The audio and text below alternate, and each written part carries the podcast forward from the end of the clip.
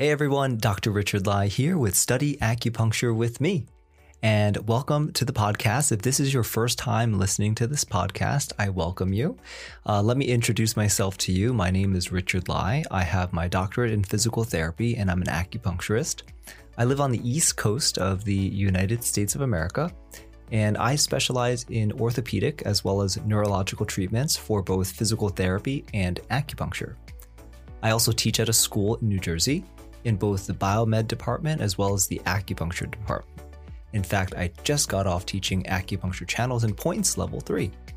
So, if you don't see me on social media running around chasing my daughter, um, I'm usually either working on video editing or I'm in the gym. Uh, so that's a little bit about me, and I'm going to be releasing a podcast every single week. And so through this, I hope to learn more and more about all of you, also through the YouTube videos I put out. So be sure to find me on YouTube, study acupuncture with me, and also reach out to me on all social medias. I manage everything myself. I don't have any social media manager. So if you send a message to me and you get a hello back, that's actually me. So, before we get into this podcast episode, I want to take some time to just share some reviews and some emails that people have left me. And I really hold this close to my heart, so I want to share it with everyone. And if you want to be featured or want a shout out on a future episode, drop a review on Apple Podcast or email me through my website at studyacuwithme.com. This next review comes from a direct message from Emily. I don't know Emily, so thank you, Emily, for taking the time to say these kind words. And I think we can all take a page out of Emily's book and just take 30 seconds to a minute to just really appreciate someone in our life. Uh, Emily sent this message saying, Hi, Dr. Lai. I stumbled across your podcast in a desperate attempt to find study resources and motivation. And thank God I did. It's been so helpful to get another perspective, and your addition of study tips has been a game changer for me. I have a hard time balancing studying versus, well, everything else.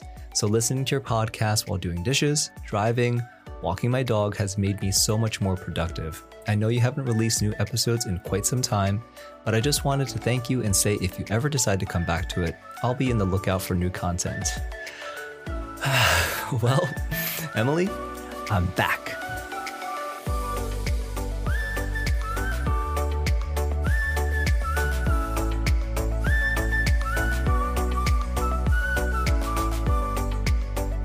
Everyone, Dr. Richard Lai here with Study Acupuncture with me. Where have I been? I know, I know. Where have you all been? I missed me too. Regardless of where I've been, I hope that you've all been really well, and I hope that everyone in your life is happy and healthy as can be, and I hope that you're all also happy and as healthy as can be. So I'm back, and this is an exciting episode. Today we're going to talk about lung 7. But before we get into that, let's start off this episode just like we usually do. I like to start every episode off with a quote. And today's quote comes from this book called The Boy, the Mole, the Fox, and the Horse. And the quote is Yes, but you make a huge difference. So, this book, The Boy, the Mole, the Fox, and the Horse, it's really a good read. It's a short read, and it's a good read for anyone if you're eight or if you're 80. Um, it's all pictures with a couple sentences that bring you sort of into this like huh, into this thinking moment. And this this picture really it really hit me. So if you're driving, if you're on a treadmill, I'll I'll describe the picture for you. The book starts off with this beautiful line drawing of this little boy, and he's holding out in his arms straight out. There's a little mole. And the mole is saying to the boy, I'm so small. And the boy responds, or actually, the boy acknowledges. He says, Yes, but you make a huge difference. So it's really interesting to me because the boy acknowledges first the mole's insecurity. And then the boy helps the mole sort of realize that that insecurity it's actually a strength. And that really spoke to me because I'm not sure if you feel this way, but sometimes I do. Like sometimes I feel really helpless or I feel really inadequate, you know, especially when I compare myself to another YouTuber, you know, this YouTuber or that podcaster or whatever. Like they have so many followers, well, they get so many comments, etc. And I'm like, I'm so small. um, but you know, there's that little voice that now speaks and says, Yes, but you make a huge difference. So keep going. So, yes, we're all small. Yes, we're one person. And yes, there's 8 billion plus people on this planet, but we can make a huge difference. So, let's show up for ourselves and let's make a difference every day in our own lives. And let's take time to spread some positivity to someone else as well, because you never know how much they really need it that day. All right, so why don't we get into lung seven now?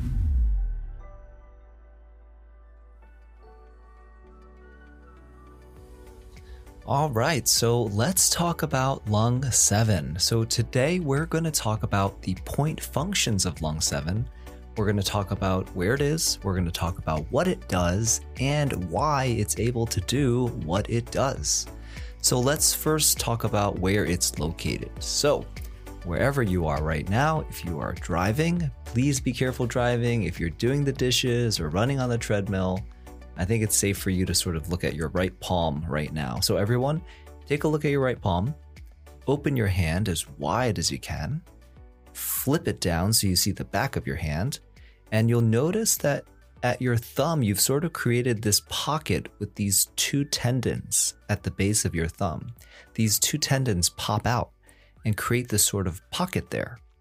And that's actually called your anatomical snuff box. An anatomical snuff box. And in that anatomical snuff box, right smack dab in the center of that snuff box, is where large intestine 5 is and lung 7 is located 1.5 cun proximal to large intestine 5, which is again literally right in the center of that snuff box. So the borders of the anatomical snuff box are two extensor tendons. You have your extensor pollicis longus and you have your extensor pollicis brevis. So one's a longus and one's a brevis. And one of the tendons, the one that's closer to lung 9, that's the one that's called extensor pollicis brevis. So there's actually two tendons at the bottom. There's extensor pollicis brevis and there's also abductor pollicis longus. Make sure you go to the YouTube version of this podcast and you'll actually see me describing all of this. And don't be scared, right, as you're hearing all these big words and these crazy words, right? Because we learn crazier words in acupuncture school. Anatomy is really easy because the name literally tells you exactly what it does, right? Like the, for example, anatomical snuff box, it has two borders, extensor pollicis longus and extensor pollicis brevis, right? A top and bottom border. Pollicis or pollicis is just a fancy Latin word for thumb. And extensor, of course, means extends. So you put it together, extensor pollicis longus, extends, extends the thumb, Longus, longus just means it's a longer muscle than the brevis, which is a shorter muscle. So bada bing, bada boom, right? The other one, right, where extensor pollicis brevis is, abductor pollicis longus, that's where that one is. What does that one mean? What does that do? It abducts, right? Abductor, the pollicis, which is your thumb, and it's long, right? All right, so let's go back to the location. So, location of lung 7, 1.5 cun proximal to large intestine 5. Large intestine 5 is smack dab right in the middle of the anatomical snuff box. The borders of the anatomical snuff box are those two extensors, extensor pollicis longus and extensor pollicis brevis. Oh, you know what? What should you watch out for inside the anatomical snuff box when you're needling it? When you're needling LI5? And the number one answer on the survey board is the cephalic vein. Uh, but you also have a, a, couple other things in there that you should avoid, like the radial artery, for example. And then the radial nerve also goes superficial in this area. That's why you can Tinel it, right? You can actually aggravate it through tapping, which is called the Tinel test. But again, the number one answer is still going to be the cephalic vein. So for lung 7, it's 1.5 cun proximal to large intestine 5. And it says that it's in this cleft, right? This cleft between the brachioradialis tendon and the abductor pollicis longus tendon. So, how do you find this point? So, when you palpate your patient, you first find their LI5, which is smack dab right in the center of the anatomical snuff box, which has two borders the extensors of extensor pollicis longus and extensor pollicis brevis. I say it over and over again so you get some neuroplasticity, and I hope you're saying it with me as well. So you find their LI5 smack dab in the center of the anatomical snuff box, has two borders, extensor pollicis longus and extensor pollicis brevis, and then you slide your finger proximally right up their forearm, not too far, 1.5 cun, and you should feel your fingers slide into this cleft. It's the best word for it. It slides in between these two tendons the tendon of abductor pollicis longus and your brachioradialis tendon, which is, you know, part of your wrist extensors. It's where your doctor would do like a brachioradialis reflex test. So as long as you slide your finger slowly, you should feel it split and your finger will fall into this clef, which is about 1.5 cun away from LI5. Okay, so that's where it is. So now what does it do? So, what do we use lung 7 for? So, first, let's talk about sort of categorically what it is. It is a Luo point, right? And Luo points, we know, yes, they connect interior and exterior related channels. We also know that Luo points, they will spread somewhere. They will influence a certain specific area, sometimes a little further, sometimes very close. In lung 7's case, it spreads very close it goes right to your thenar eminence. It spreads across the thenar eminence. What is the thenar eminence? The thenar eminence is on your palm. So if you look at your palm and you sort of make this claw grip like a bear, like grr, you'll see two bulges, right? One bulge on your pinky side and one bulge on your thumb side. The one on your pinky side, that one is called the hypothenar eminence. And the one on your thumb side, that one is called the thenar eminence. That's the one we're talking about now. It's bigger, it's not hypo. So lung 7 spreads to this area. So lung 7 you can use to treat any of those manifestations that crop up in that area. For example, heat, right? If somebody's having pain there, swelling there, right? Or any other things with local qi and blood stagnation you can use lung 7 as the Luo point, as that influence to that area. Um, we also know that lung 7 is the Luo connecting point and it connects the large intestine channel with the lung channel. So that's the interior exterior relation. And so this connection actually also explains the command point category of lung 7, right? Lung 7 is a command point. It affects the head, it affects the nape of the neck or the back of the neck. So, as the command point, this connection, right? so, as the Luo point, this connection explains why it is a command point and how it affects the head and the nape of the neck. Because we know the lung channel doesn't go very far up, right? It goes to lung one, right, as high as the body. It doesn't even go into the neck or the head. But large intestine channel does, right? It goes up across the neck, goes up across the nose, etc. So that's why you can use lung 7 to affect the head and the nape of the neck. Another primary function of lung 7 is to release the exterior and to expel wind. And so I ask my students this all the time, right? What does release the exterior even mean? Right? Like you hear it all the time release the exterior, you know, release the exterior. What does it mean? So, first we have to know what is the exterior? And, you know, the students will say, oh, it's the skin, which is right, right? Which is right. But we can also say that the exterior is this area between the skin and the muscles otherwise known as the Cou Li. And what's in the Cou Li? The Cou Li is where our Wei Qi circulates, right? What does the Wei Qi do?